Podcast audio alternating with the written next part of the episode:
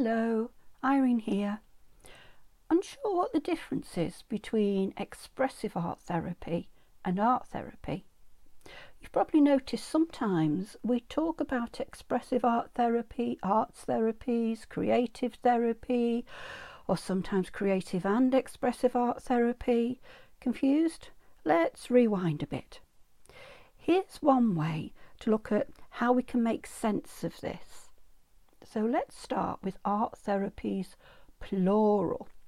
So when we talk about arts therapies in the plural, we say that when we mean an umbrella term under which comes the individual modalities and the classic disciplines of drama, music, and art.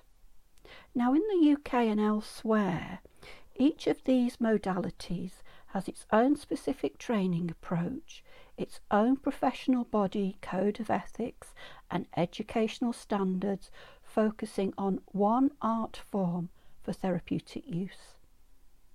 So, for example, drama therapy uses theatre techniques such as role play, voice work, storytelling as one mode of expression. Now, these three different modalities art, music, drama are protected titles. You can only legally call yourself an art therapist, a drama therapist, a music therapist if you've done the particular training designated as art therapy, drama therapy, or music therapy. Now, this development of protected titles is in some part political, but that's a discussion for another day. There are other creative art therapies, of course, that use particular creative arts, such as the well known ones like psychodrama, poetry or bibliotherapy, play therapy, sand play therapy. All of these modalities also offer specific training courses to develop specific types of therapy practitioners. So, for example, a psychodramatist trains in psychodrama, a play therapist trains in play therapy, a sand play therapist trains in sand play, just as Jill offers you, and so on.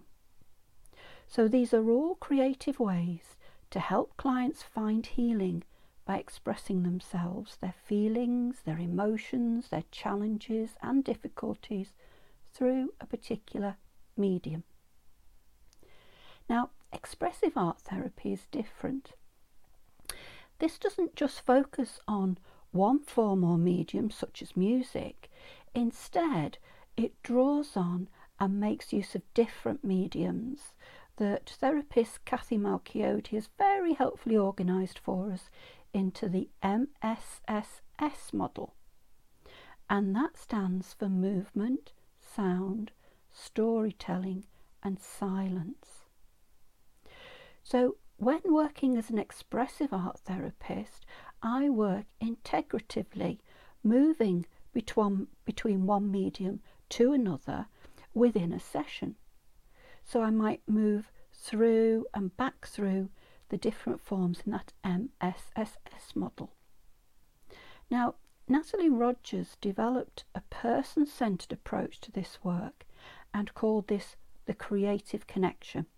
And this is how I work using the mediums of movement, sound, storytelling, silence, and all the different forms of expression that might come under those headings. And in this way, I hope to offer whatever the client might need to experience and create endless possibilities for healing, growth, well being, flourishing, or play. I hope that helps, folks.